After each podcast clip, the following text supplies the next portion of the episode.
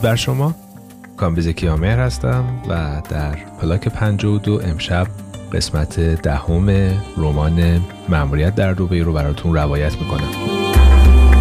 اگر به خاطر داشته باشید در قسمت نهم به جای رسیدیم که قهرمان داستان ما سرهنگ فیتسلوت با خبرنگار نیویورکی که سام گولد نام داشت و سابقه آشناییشون به جنگ ویتنام میرسید جلسه ای داشت و در آخر جلسه فیتس احساس میکرد صحبتهایی که کرده، مخصوصا نظراتش درباره اختلافات اعراب و اسرائیل و نقشی که آمریکا در این میون بازی میکنه حسابی کار دستش خواهد داد.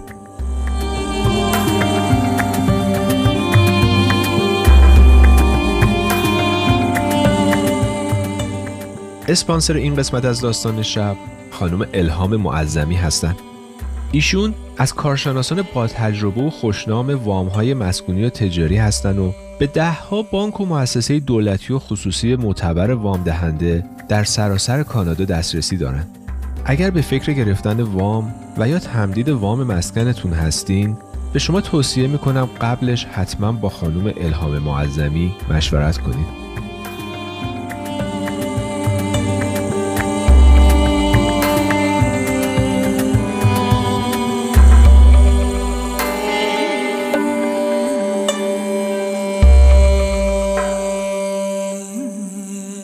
دو روز پس از ملاقات فیت با سام گولد، یعنی دقیقاً در روز 13 ماه می سال 1967، شنیدن خبر سفر ناگهانی ملک حسین پادشاه اردن به قاهره و عقد یک معاهده نظامی با دشمن قدیمیش عبدالناصر، فیت رو سخت دچار حیرت و ناراحتی کرد.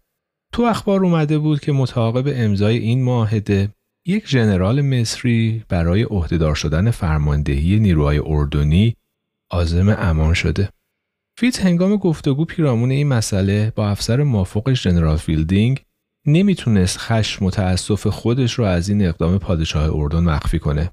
فیت به ژنرال گفت: به نظر من با این اقدام ملک حسین دیگه کار ارتش اردن تمومه، چون سربازای اردنی از یه فرمانده غیر اردنی فرمان نمیبرن.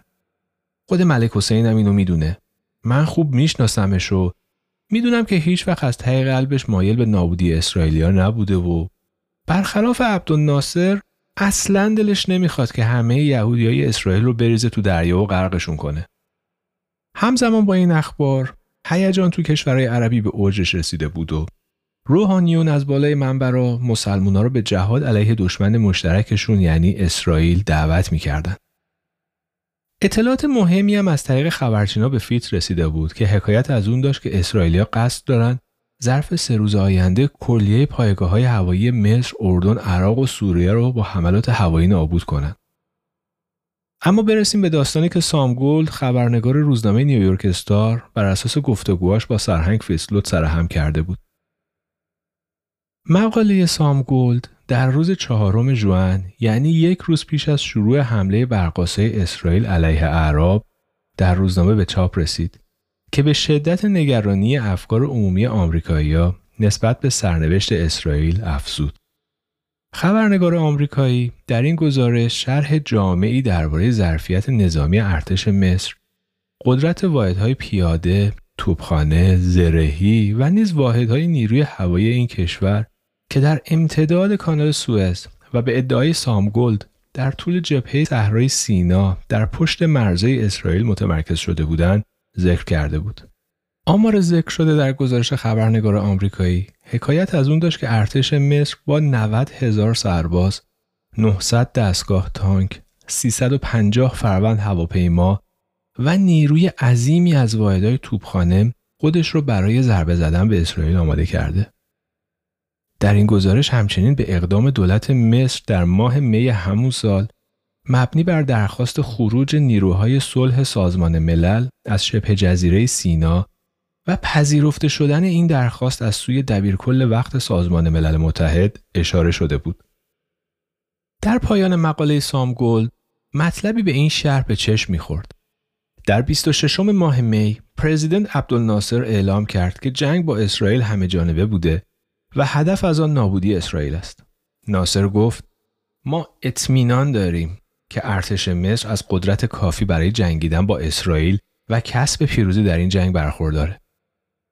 اما در پایان این مقاله نگرانی‌های فیتس از اینکه صحبتایی که در جلسه با این خبرنگار آمریکایی کرده بود کار دستش بده به حقیقت پیوست. سام گولد در گزارش مفصل خودش برای روزنامه نیویورک استار و پس از ذکر این مقدمه طولانی که همگی حاکی از قصد قبلی اعراب برای نابودی کامل اسرائیل داشت، به موضوع دیدار و گفتگوی خودش با سرهنگ فیتسلوت، افسر اطلاعاتی سفارت آمریکا در تهران اشاره کرده بود و از قول او نوشته بود: تا زمانی که یهودیان لجام گسیخته و دستگاه‌های ارتباط همگانی آمریکا که همگی زیر نفوذ یهودیان قرار دارند زحمت درک واقعیت‌های مربوط به زمینه‌های بحران خاورمیانه و شنیدن نقطه نظرهای اعراب رو به خودشون ندن، امیدی به برقراری صلح در این منطقه وجود نخواهد داشت. در دنباله گزارش روزنامه نیویورک استار با حروف درشتر چنین اومده بود: درست یک روز پس از تهدید علنی عبدالناصر علیه موجودیت اسرائیل، یک افسر اطلاعاتی آمریکا در تهران از ضرورت اتخاذ سیاست متوازن نسبت به اعراب و اسرائیل سخن میگوید. سرهنگ فیتسلوت معتقد است که آمریکا باید گوش شنوایی برای شنیدن نقطه نظرهای کشورهای عرب داشته باشه.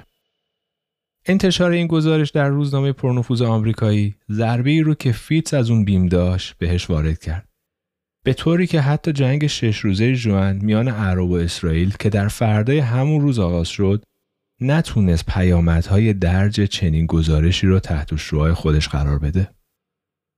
چاپ انواع تفسیرها و تحلیلها پیرامون مطالبی که سام گولد در گزارش خودش به سرهنگ فیتسلوت نسبت داده بود برای روزهای متوالی در نشریات آمریکایی ادامه داشت و بسیاری از اعضای کنگره آمریکا هم که در حوزه‌های انتخاباتی خودشون اتکای زیادی به آرای یهودیان داشتند، هر روز درباره وجود احساسات ضد یهودی در میان افسران اطلاعاتی آمریکا سخنرانی می‌کردند. جنگ ژوئن 1967 اعراب و اسرائیل در 6مین روز با شکست کامل نظامی اعراب پایان یافت و همزمان با اون کمیته ویژه‌ای از سوی کنگره آمریکا مأمور رسیدگی به وضع سفارت آمریکا در تهران و دیگر کشورهای جهان شد.